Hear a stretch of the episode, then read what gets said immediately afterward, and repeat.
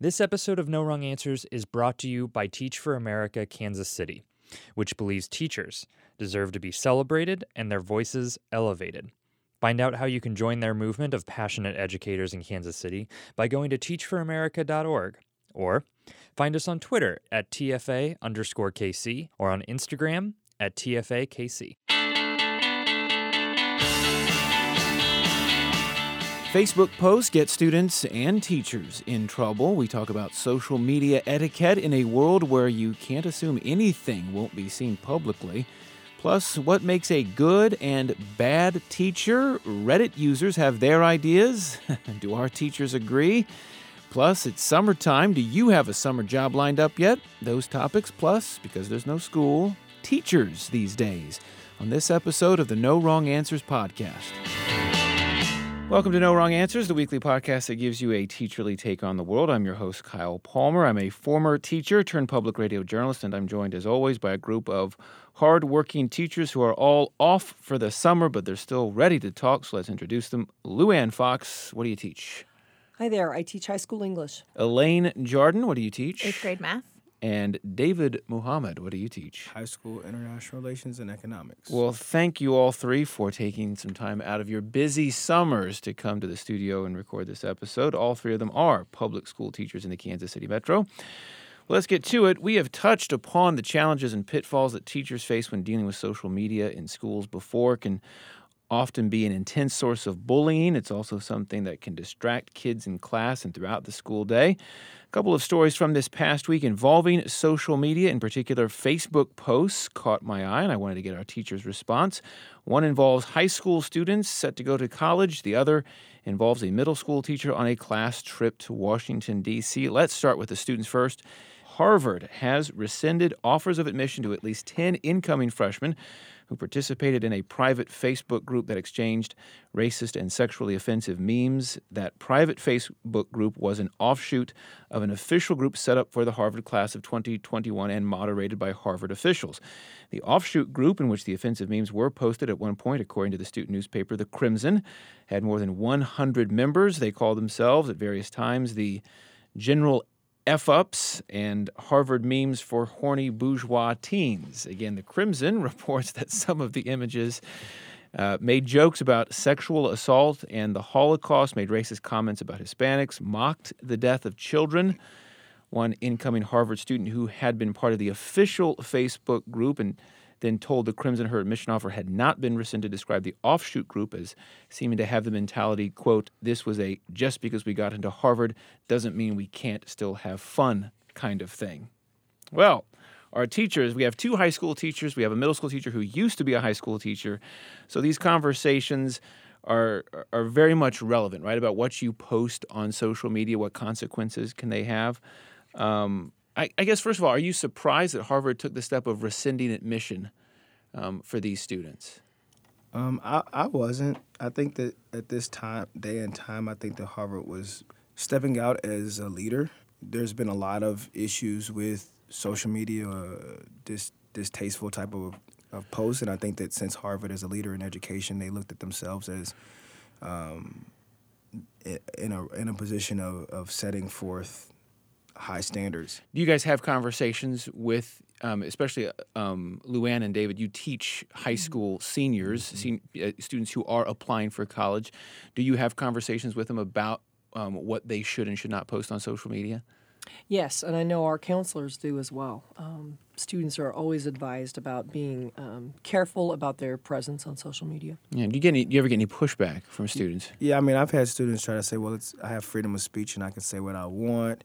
Um, I had one moment where a student said, "Well, the president can post what what he wants, so I can say whatever I want," uh, which I, I, had no return for. Mm-hmm. Um, I, I, think what we I, the the conversations I've had with students have ranged in the idea of what you put out there represents you, and would you want someone uh, to see this five years later, or stumble across this, or potentially keep you from being able to get a position of of employment. Um, and I and I think that sometimes you have to you have to give students that a moment of time to be defensive, but then after that, take it to a human level. It's just difficult because social media happens so fast, and with new platforms like Snapchat, where they they feel like well it can be deleted in 24 hours. They don't necessarily understand um, that yeah they they stay one step ahead of of many of us adults, but then they put their guards down and we catch up, right? So I think that they have to recognize that um, even though it's happening fast and that it can potentially go away, anything you put out there can come back. Uh, yeah, I mean, this story involves Facebook, which almost in the realm of social media now is almost Ancient. like, yeah, I mean, it's, Yeah. it's akin to a 45 record anymore. I mean, because Snapchat is kind of the thing that has displaced it. Do students have the same attitude towards uh, Snapchat as they do uh, Facebook, or do they see it as something that's a little bit more less less able to be monitored by adults, like you suggested, David? Yeah, but you know what's interesting is that we just had an incident at the school I teach at about a week ago where um, some students posted something that was racial, racially offensive, and their post on Snapchat was screenshot and sent to my sent to me, which I sent to the principal, and so it's there's ways around all of this. Was it sent to you by a student? Yeah, Yeah. another student who was offended by it sent it to me and, and let wanted to know what, what could be done. Uh, an uh, online researcher, well, she researches online data, but she was quoted in an NPR article about this story about these Harvard students getting their admissions rescinded, and she said, um, "quote Students have a lack of awareness of the consequences of harmful messages that are put online." The students say things like, "It's not real; it goes away." Hmm. So, do you see that in your students? Do they do they look at what they post on social media different from what they say out loud in a school building? And you're all nodding your head yes. I think Elaine. with middle school, especially, hmm. um, they feel really emboldened on hmm. social media and they say things they would never say. And honestly, I think a lot of times they don't even think on social media because it's sensational and they're chasing the likes. Right. And, the, and so, I mean, you're saying the more sensational, i.e., offensive you can be, the more people will see it, and that's a good thing. Exactly. Yeah. Because then they know your name and, or they'll like, watch your YouTube channel and check out what crazy stunt you're doing, like that cinnamon challenge and Right. Lord knows what else. Um, and it's to the point too where uh, they are so. Uh, what's the word I'm looking for? They're so connected to each other all the time. You know that we're like, okay, you're not using Facebook at school, you're not using Twitter at school, but they'll just create their own Google Classrooms through our Google Classroom Yeah. portals, and they have their own little private chats going on all day. But what's scary, what's so interesting about it is like they'll do that and say things that are offensive towards each other on social media and on GroupMe, and then in person act like none of that's never happened. Right. Like I've mm-hmm. seen really offensive things or heard about really offensive things said between each other, and then the students are sitting next to each other in class, and it's like And it, it doesn't seem to have to affected. them it is a different world. It's like mm-hmm. I said They it here, compartmentalize it. right? And it's Right. not. It's like a video game, right? Like I, because I died in this video game, I didn't die in real life, right? So mm-hmm. that's kind of this separation from Right. like society. Luann? I was thinking about that all the time that you were talking. I was thinking, um, I, it's not to excuse the students, but um, I don't know that they have as much hate as they want to come across as having because I think it is about being sensational. It's about being, um, um, I can be the, the the receiver of the most attention right now, and so can you top that? How can you top this? Um, So, like, when I read about,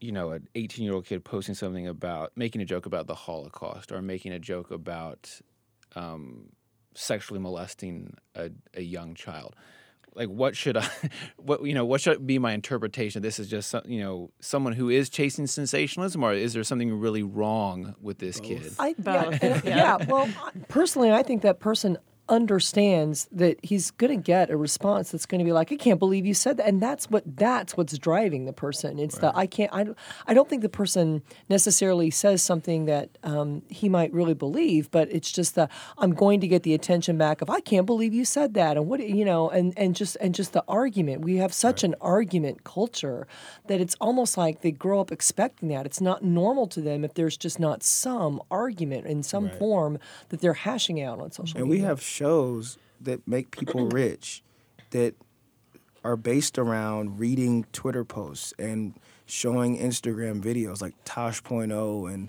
TMZ. Like they highlight crazy stuff that people do on social media. So kids see that constantly and they're like, well, oh, this is my way to get out there, you know, mm-hmm. to say the craziest thing. And and it's like even if people don't like you, like, okay, I think about the Rebecca Black song, you know, Friday from years ago. People hated it, but they still watched it and it made her rich, right? So like I think that that's the thing is that I'll take those consequences if it's going to get me here.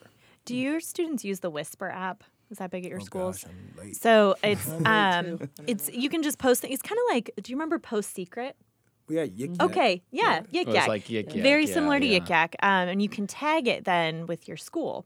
And Mm. so that's where we're seeing like really bonkers things coming out is in the Whisper app because you don't know who it came from, but then there's all this buzz like, who do you think it was about? Who posted it? What did That's they scary. say? And what the students don't understand is that it's always about someone. I mean, just because it's not about them, it's I mean, it's about someone. And I, um, it's it just comes back to teaching more empathy to students, and, and students could benefit from from learning more. Well, let's go to another story about a questionable Facebook post, this time by a hmm. teacher.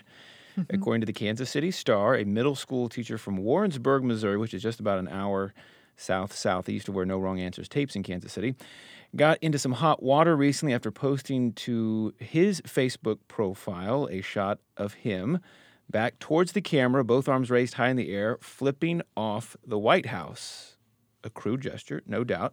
What makes the situation dicier still for the teacher in question, who is unnamed in the article, is that the incident took place while the teacher was leading a class trip to Washington, D.C. According to the Star, the Warrensburg superintendent had received a large amount of calls and emails about this post after a parent reposted the image on his own Facebook account with a scolding message that said, in part, Quote, I couldn't believe that a teacher that was trusted to take middle school students to Washington, D.C. on a school trip would actually stand in front of the White House and flip it off and tell the students this is freedom of speech. The superintendent did say the teacher's case was being reviewed to see if it violated a district policy, but did make clear the trip was not a school sponsored trip. It was one made through a private company. He also told the Star that the teacher does have a constitutional right to free speech. So, my teachers, you're shaking your heads. Um, should this teacher be disciplined for what he did? No, I don't think you should be disciplined. Um, technically, he didn't violate a policy, but it was in poor taste. So I think he needs to do something to make it right with his students and parents, or they're going to be watching for him to actually break a rule and then use that as grounds. I think. Yeah, I, he should. I yeah, I agree with Elaine. I mean, he should he should do or say something that would indicate that he's at least trying to be reflective about it. I mean, that was kind of rash, and it was really in poor judgment um, to do that and to do that around students. Yeah. David? Yeah, I think he just he has to realize he's a public figure. He's a role model, you know, and even if they weren't students from his own district, they were students nonetheless. And um, you know what what you do has repercussions when you're in that position. Um, and even if you don't agree with some authority figure, what are you teaching these kids by doing that? Like whenever you d- disagree with someone's viewpoints or their position, you can act however you want. So, um, and we all know what that hand signal means. You, you know, it, it implies a lot more. So uh, I think definitely it was in poor taste, and he needs to show some kind of remorse. So, I mean, in the same way that we just were talking about kids certainly need, needing to be mindful of what they put on social media as teachers, what goes through your mind when you're when you're posting something or about to post something on your social media accounts?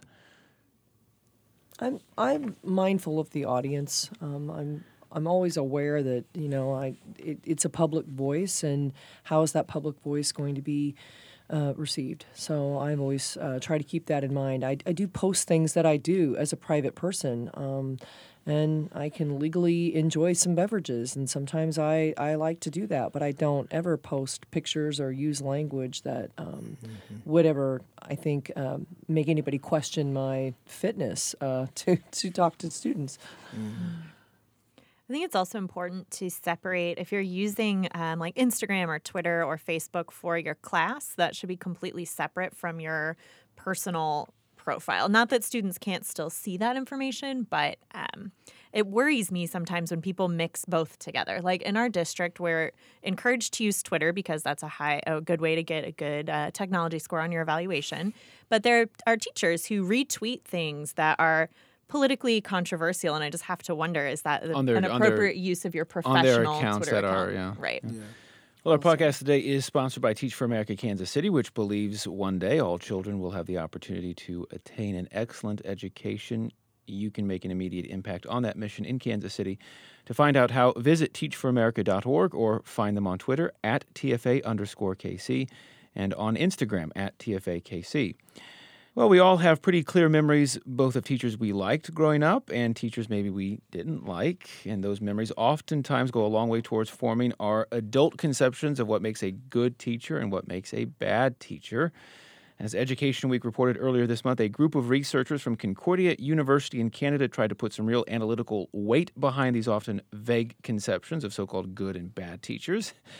And this is what the researchers did. They examined some 600 Reddit discussion threads posted between 2009 and 2015 that reflected commenters' explanations for the best and worst teachers they had growing up.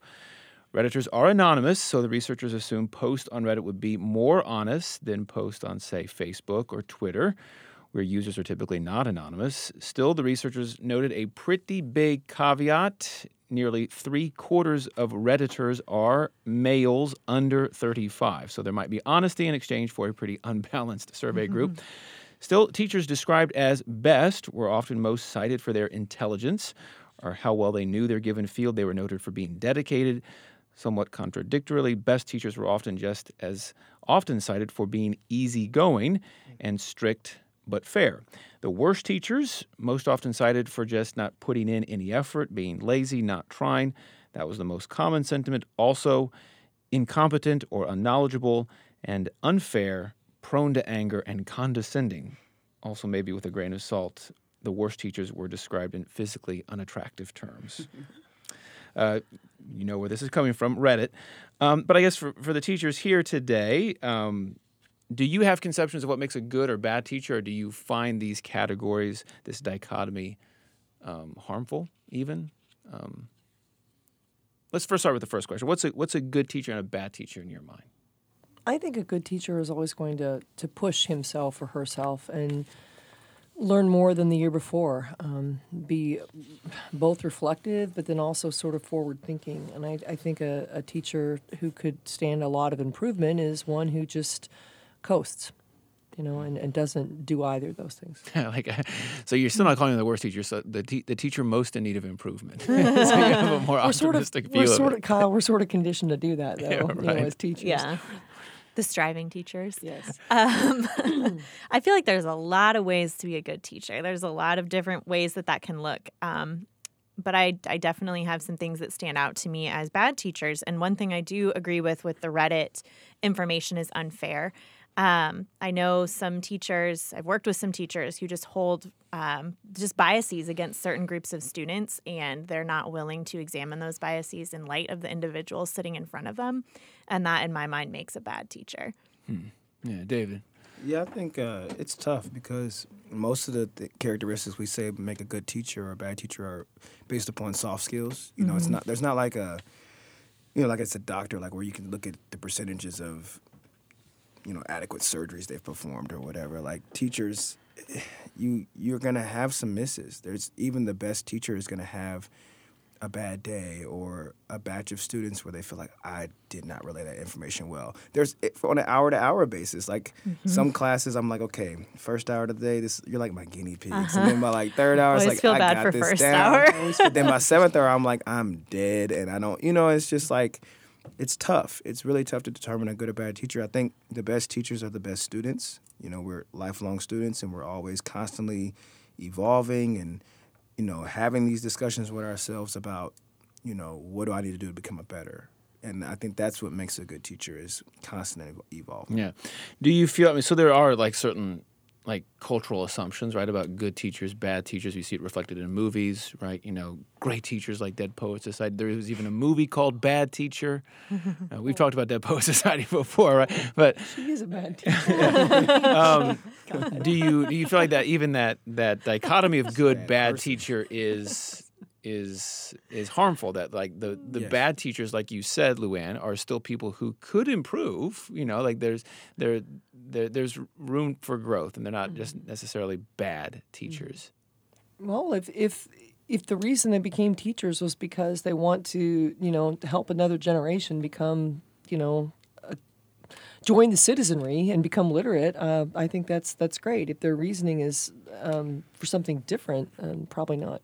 David you said there was there's kind of something harmful to the dichotomy of good bad teacher Yeah, I mean, I think the the problem is that we we put the the judgment and it becomes based on whether they like you or not, right? Like it's not Whether the students like right. you, the yeah. students like you, or the parents like you, mm-hmm. or other teachers like you. You know, and that being liked could be the fact that you're the head basketball coach. That being liked could be the fact that you're young. You know, and it has absolutely nothing to do with your ability to educate. Um, and I feel like um, we're setting up a generation who don't understand one uh, respect of authority, but two the uh, the separation of your emotional views of someone in a position and recognizing their skill set.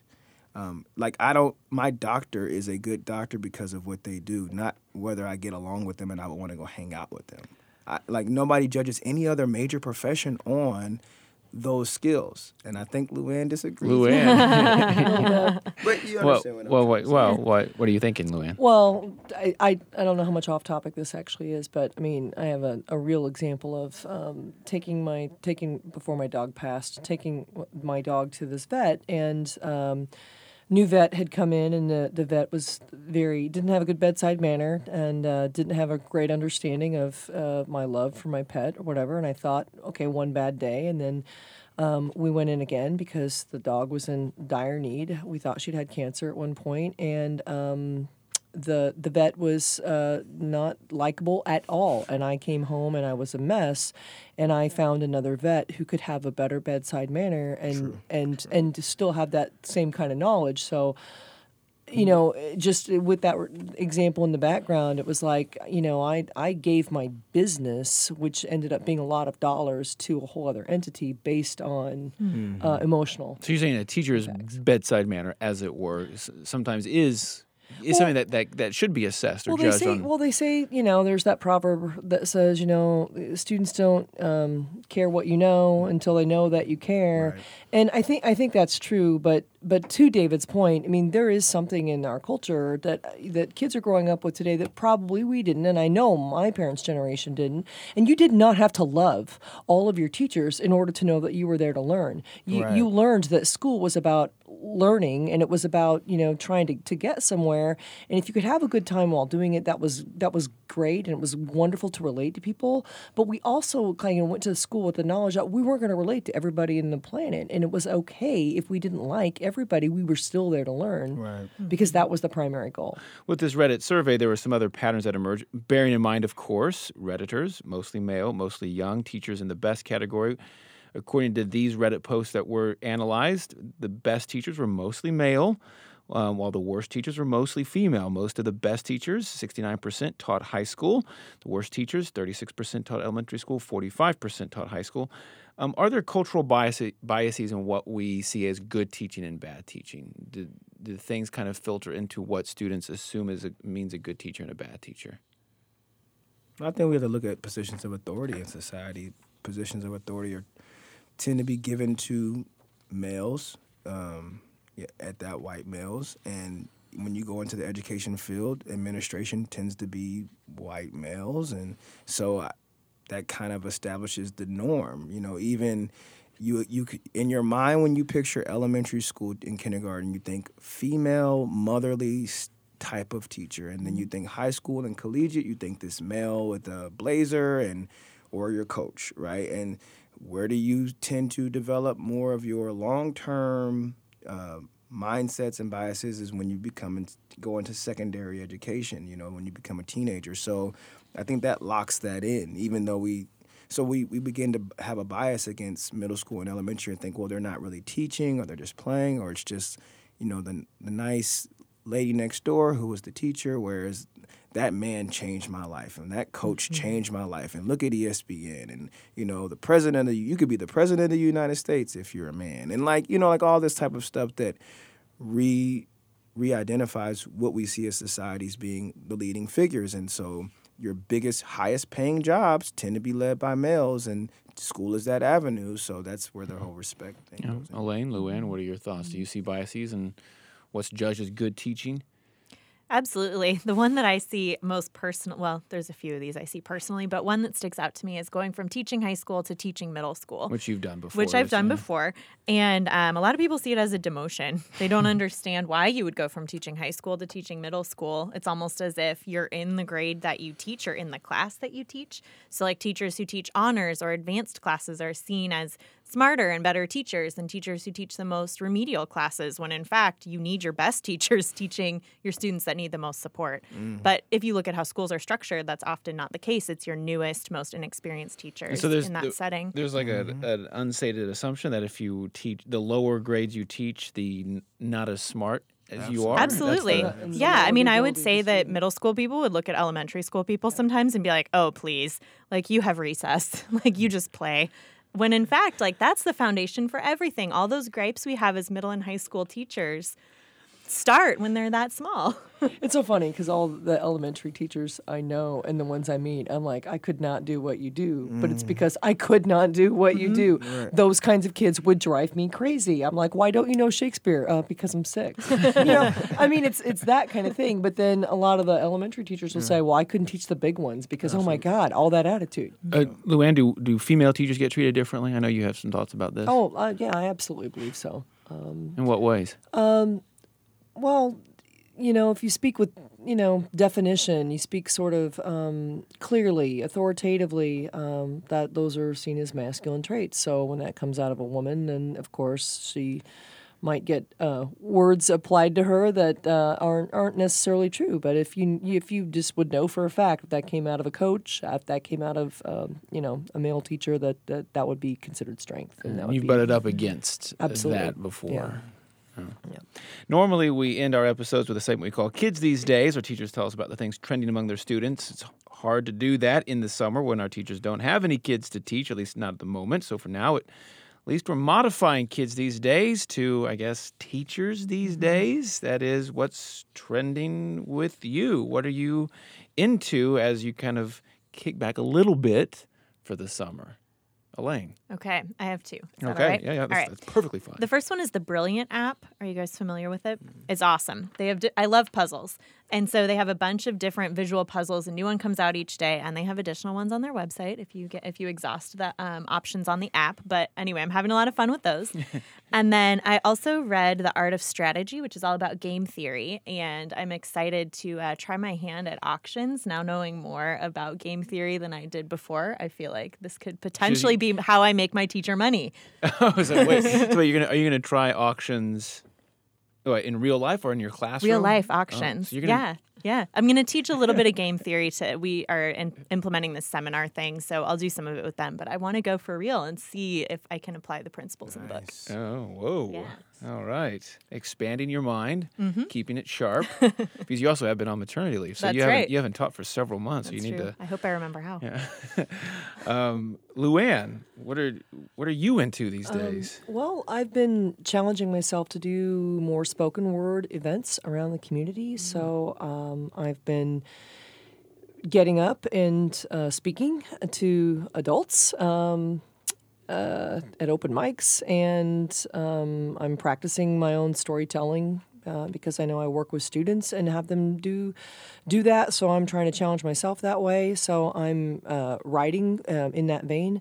Um, second thing I'm doing is I'm trying to get um, a couple pieces of professional writing um, finalized that have been in the hopper for a while, and um, I'm hoping to to get a much wider audience for that soon. David, what are you into these days? Um, well, along with recording my music, if you want to yes, you are it, um, professional. yeah, I've been actually my my wife is working on her um, her book. She has two poetry books that she's trying to get published, and she's recording a compilation of some of them um, in the studio to a CD. So that's been really exciting, and she actually just did a writer's place. She was one of the feature poets there, um, and then I'm I really enjoy cutting grass. Like it's like therapeutic. um, so the chances I get to do it, you know, it's kind of as calming. I put in my headphones, and it's just I've been enjoying doing that. You really enjoy cutting grass. Yeah, I hated it Yeah. as a child, and when you have your own lawn, it's different. It's like naps. Yeah, naps know. are good. hated naps as a kid, and now you Yeah. like Now naps. like, yeah. I love get to.